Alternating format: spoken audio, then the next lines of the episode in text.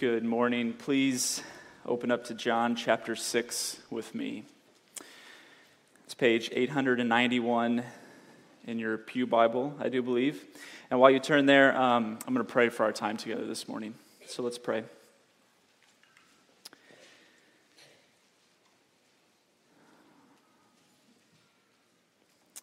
Father, I ask that by your Spirit you would teach us. Um, we are here this morning, um, present, but maybe distracted. We are here this morning, all coming from different places, different things going on in our lives, but uh, what is constant is you and your love.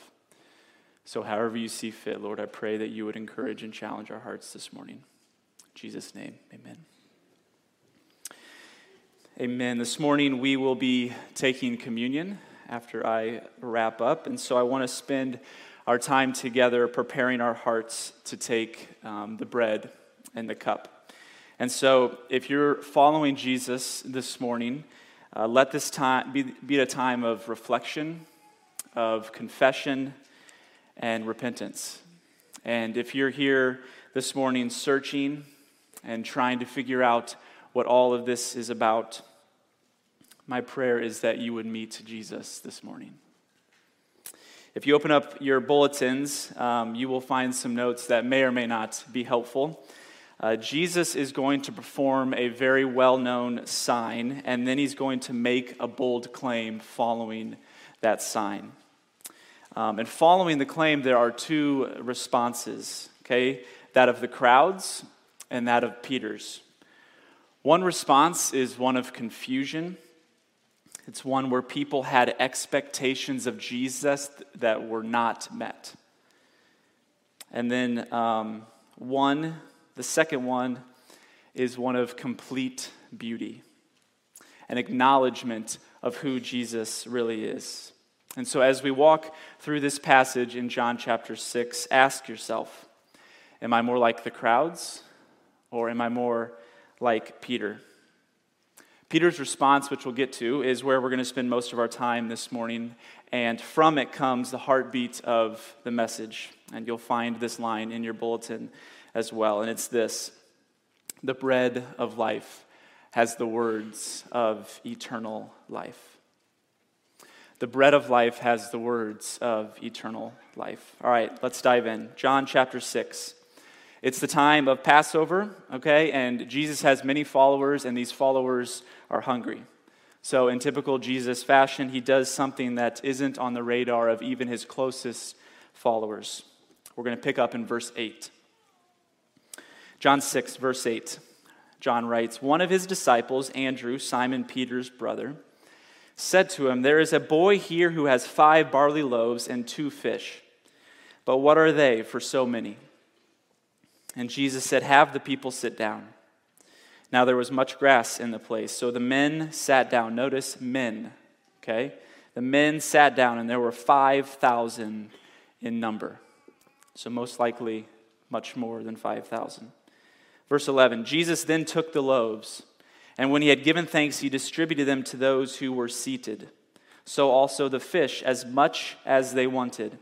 And when they had eaten their fill, he told his disciples, Gather up the leftover fragments, that nothing may be lost. So they gathered them up and filled 12. Okay, real quick, we should instantly be thinking of the 12 tribes of Israel here. All right, 12 baskets with fragments from the five barley loaves left by those who had eaten. When the people saw the sign that he had done, they said, This is indeed the prophet who has come into the world.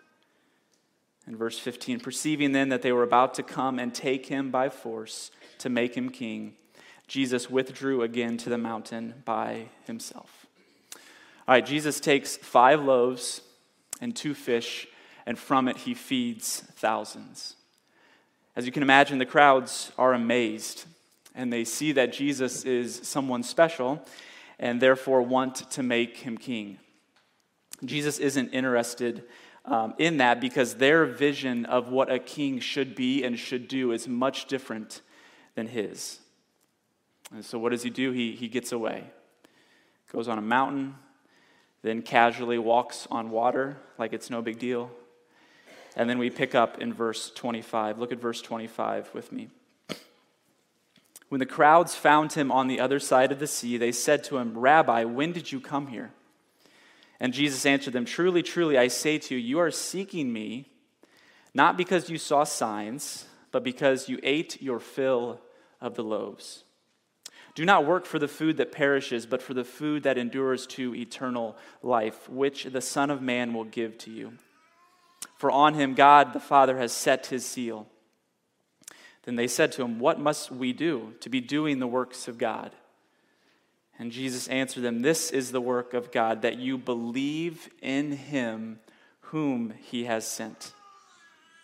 And so they said to him, Then, then what sign do you do? that we may see and believe you? What work do you perform? Our fathers ate the manna in the wilderness, and as it is written, He gave them bread from heaven to eat. Verse 32 Jesus then said to them, Truly, truly, I say to you, it was not Moses who gave you the bread from heaven, but my Father gives you the true bread from heaven. For the bread of God is he who comes down from heaven and gives life to the world. They said to him, Sir, give us this bread always. All right, a few things from this section. Okay, Jesus uses the word sign here. Okay, not miracle, but sign. And this is not the first time that this word has come up in this chapter. All right, pastor and author Tyler Staton, when preaching on John chapter 6, says this quote, A sign is a miracle performed to reveal something true about God. It points beyond the spectacle of a miracle and instead points to a person. We'll get to what this sign is pointing towards in a moment, but Jesus points out why they're following him. He says, You are seeking me not because you saw signs, but because you ate your fill of the loaves. Put another way, they're hungry and they want to be fed again. They're actually not interested in the signs because they're not interested in what the sign is pointing to, meaning Jesus. Instead, they just want to be fed again by Jesus. They've been given a gift and they want another gift, when in reality, they should want the giver himself. Is this us at any point in our life? Is this, is this you?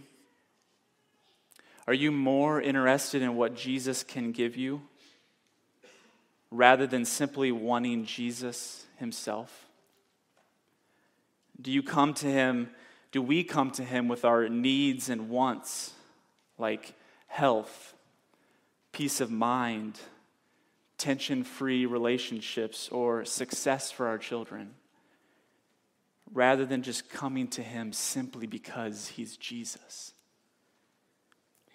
Jesus deserves so much more than that from his followers just to get what they want. And why do I say that? I say that because of verse 35. Look at verse 35. Jesus said to them, I am the bread of life. Whoever comes to me shall not hunger, and whoever believes in me shall never thirst. Skip down to verse 38. For I have come down from heaven not to do my own will, but the will of him who sent me. And this is the will of him who sent me, that I should lose nothing of all that he has given me, but instead raise it up on the last day. For this is the will of my Father, that everyone who looks on the Son and believes in him should have what? Eternal life. And I will raise him up on the last day. If you're familiar with the Gospels, you know what happens next. The Jews get upset and they question why the son of Joseph can say these things. And then Jesus responds, verse 47 Truly, truly, I say to you, whoever believes has eternal life. I am the bread of life. Your fathers ate the manna in the wilderness and they died. This is the bread that comes down from heaven, so that no one, or so that one may eat of it and not die. I am the living bread that came down from heaven. If anyone eats of this bread, he will live forever. And the bread that I will give for the life of the world is my flesh. I am the bread of life. This is Jesus' bold claim. Okay? This is the first of seven I am statements in John's gospel. Okay, first of seven I am statements by Jesus in John's gospel. And fun fact, he also performs seven miracles or seven signs in John's gospel, with the last one being raising one of his best friends from the dead in Lazarus. Seven is significant because it is the sign of completion and wholeness in Scripture. And this I am statement is significant because it takes place during the Passover week, where Israel celebrates their freedom from Egypt by having a meal that includes bread. Jesus' bold claim here is set at this exact moment with intention. He says, I am the manna from heaven that has been sent by my Father. The only difference is if you eat this bread, you will not die, but you will have eternal life. You will have life in the age to come. This is what the sign of the multiplication of bread is pointing to that Jesus is the bread of life. The sign wasn't simply just a miracle to feed some hungry people. Jesus is the bread of life. If you look at the next few verses, um, they're a little weird for some, including me. Uh, he tells his followers to eat his flesh and drink his blood. Um, for sake of time and for focus on what I believe God wants to speak to us this morning, uh, I want to acknowledge that those verses exist. Okay, I didn't just skip over them. Um, but I have chosen not to teach on them. And so if you would love to talk about them afterwards, um, I would love to have that conversation. All right? But moving on, let's look at the crowd's response to Jesus' claim. Okay? Starting in verse 60. Verse 60 of John chapter 6. When many of his disciples heard it, they said, This is a hard saying. Who can listen to it? But Jesus, knowing in himself that his disciples were grumbling about this, said to them, Do you take offense at this? Then what if you were to see the Son of Man ascending to where he was before? It is the Spirit who gives life, the flesh is no help at all. The words that I have spoken to you are spirit and life. But there are some of you who do not believe. John then inserts one of his own thoughts here. He says, For Jesus knew from the beginning who those were who did not believe, and who it was who would betray him. And then verse 65, and he said, This is why I told you that no one can come to me unless it is granted to him by the Father. And then verse 66, a sad reality of this text and a sad reality for many of us and our friends and our family. After this, many of his disciples turned back and no longer walked with him. They left. They counted the cost, and Jesus wasn't worth it to them. They leave, revealing their true heart. I can just imagine some of their conversations as they walked away, saying things like, Who does this guy think he is? I liked him a lot better when, when he fed us and, and healed our cousin last week. But now he's just weird. Or uh, I can't believe that he said that he was the manna from heaven. This guy's out of his mind. It's hard for us to, to put ourselves in their shoes because Jesus is speaking so much to their Jewish culture. But just imagine this imagine Jesus coming on the scene now and pressing on everything that you've grown up believing. Not telling you that you're necessarily wrong, but just asking you to think about it in a different way. That would be difficult. And it was for them, and, and that's why most of them just say, I'm done. But praise God, not all of them. We can be hard on Peter, and justifiably so, but it's Peter's time to shine. Look at verse 67. So Jesus said to the twelve, Do you want to go away as well? Simon Peter answered him, Lord, to whom shall we go? You have the words of eternal life. And we have believed and have come to know that you are the Holy One of God. The bread of life has the words of eternal life. Peter's response here is much different than the crowd's.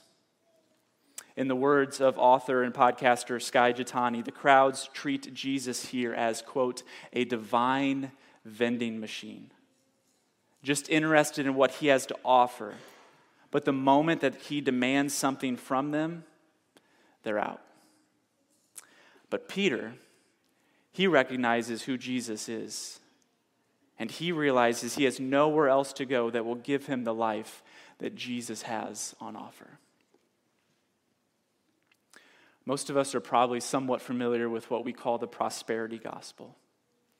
This teaching goes something like this You give $10 to a certain ministry or a guy dressed in a suit on TV, and God will return it to you in the form of, say, $100.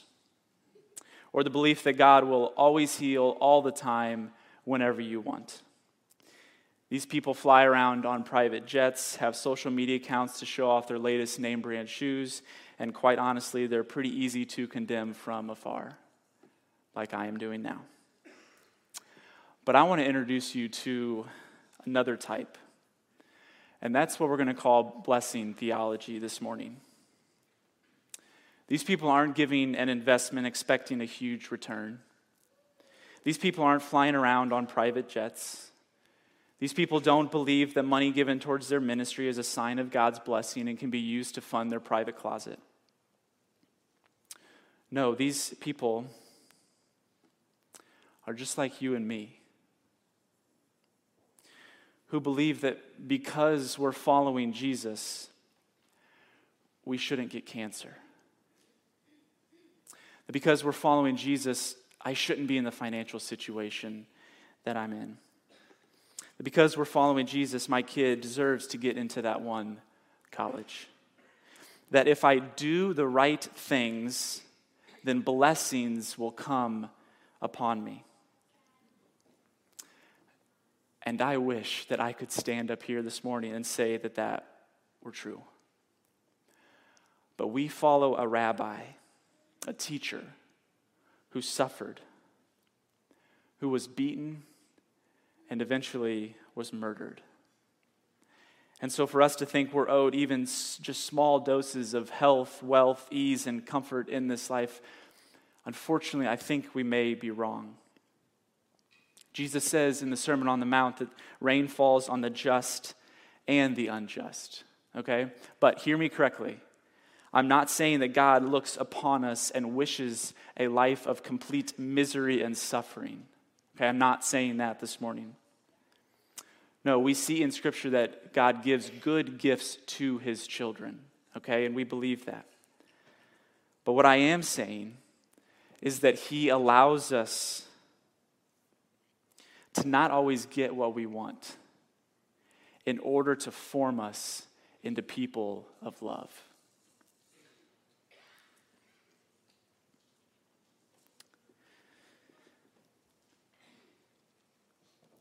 um, Elizabeth, my wife, and I struggled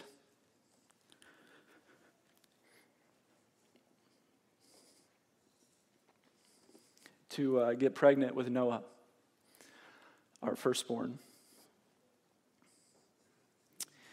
And during that time, it became evident that I believed in what we're calling blessing theology, meaning that I was owed children. I did A, B, and C, and even X, Y, and Z. I did most of the right things, and on top of that, I knew that God was a good God. And so, of course, we shouldn't be having problems conceiving. In those times of sadness, of despair, of tears, I realized this. I realized that I wanted the gift what God could give me more than I wanted the gift giver, God Himself. Church, Jesus is for us. He wants the best for us. I know that to be true. He just may have a different definition of the word best. What we think we need may not be the same thing as what He knows we need. And what we need is Him. It's not primarily to be comfortable in this life. It's not to always get what we want. It's not for our life to go as planned. Those things are great. I'm not down on any of those things. And if God gives them to you, then praise God. But what we primarily need is Him. And for Him to transform us each and every day to become more like His Son by the power of His Holy Spirit. And if this is what we need, then unfortunately, this usually happens through hardship and difficulty. This usually happens through suffering, through health complications, through infertility, through the loss of a loved one. Christianity, in my opinion, has the best theology on suffering. While many other religions think it's evil and should be avoided at all cost. Jesus says that he will use our suffering for his glory and also to make us more like him. People who are marked by love, by joy, and by peace. I don't have all the answers uh, as to why this is true, but in my experience, this is what I've found to be true. And so, if you're in this season right now, as confusing as it may be, know that your suffering, your hardship, your difficulty, it is not pointless. It is not worth, worthless. That God maybe didn't bring it upon you, but He allowed it to happen. And that He wants to use it for your benefit and for the benefit of the others around you. He doesn't want it to be wasted. And as Christians, we know that one day we'll see him face to face. And in that moment, he will wipe away our tears, and there will be no more pain. And we'll look at Jesus and realize fully that Peter was right. And we'll be able to say, You are the bread of life, and you have the words of eternal life. So, to close, how will we respond? You may be sitting here wrestling with your life and the choices you have made recently or the choices you have in front of you. And my prayer is that you would choose Jesus. You may be like the crowds and have different ideas of who Jesus should be, or have different ideas of what you want to do with your life. And it may not be suffering you're currently facing, it may just be that you want to live life your own way and not under the authority of Jesus. You may be thinking some of these, for example. First, I want to get drunk tonight, and I want to get rid of this feeling of pain and suffering. But instead, I hope you say, But Jesus, you have the words of eternal life. Or I want to give up on my community or church because I am so frustrated with them. But Jesus, you have the words of eternal life. I want to blow my entire paycheck I got on Friday on things that I do not need. But Jesus, you have the words of eternal life. I want to remain angry with that family member who said that thing at Christmas but Jesus, you have the words of eternal life. Or maybe this. You may say, I want to continue to live my own life. I want to be in charge and be my own boss. I don't want to believe in this thing that you call Christianity. I think it's all made up, and honestly, it's just kind of weird. And it's hard for me to comprehend how you can believe a guy who lived over 2,000 years ago is still alive today. And not only that, but is coming back to this earth. And besides, I don't have time to come to church or read a Bible or pray. And not to mention, I've been deeply wounded by the church. And also, I feel ashamed that, that God could never love me. If that's your story, I believe that God is smiling at you right now.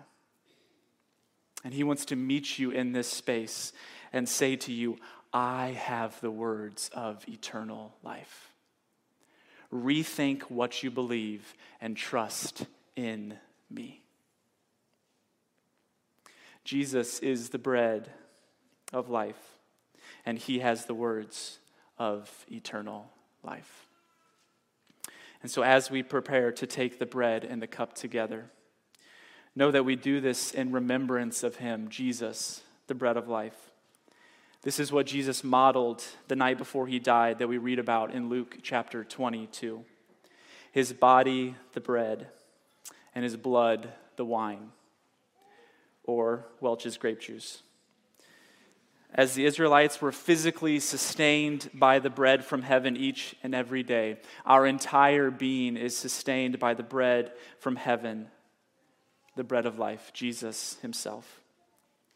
And we are choosing to identify with Jesus' life, death, and resurrection, knowing that one day, get this, as He said four different times in this chapter, that we will be raised to life to experience the full, abundant life in the age to come. And so, if this is true of you, then please partake in communion with us this morning. And if you're here and you're not following Jesus, and you are just wrestling with all of this and trying to figure out what all this is about, you may let the elements pass in front of you. But if that's you,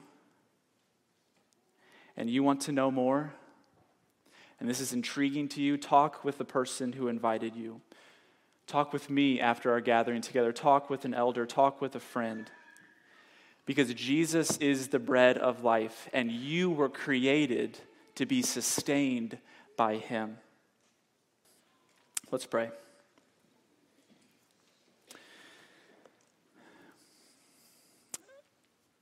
Father, you sent your son as manna from heaven, the true bread of life that sustains our entire being. And so, God, I pray that as followers of Jesus, we would confess and repent however you see fit. And Lord, if there is anyone in this room right now who has not yet repented and believed, who has not yet uh, rethought and trusted in you, I pray that they would begin that journey right now and that by your Spirit you would speak to them. So, Father, we love you. And we pray this in Jesus' name. And everyone said, Amen.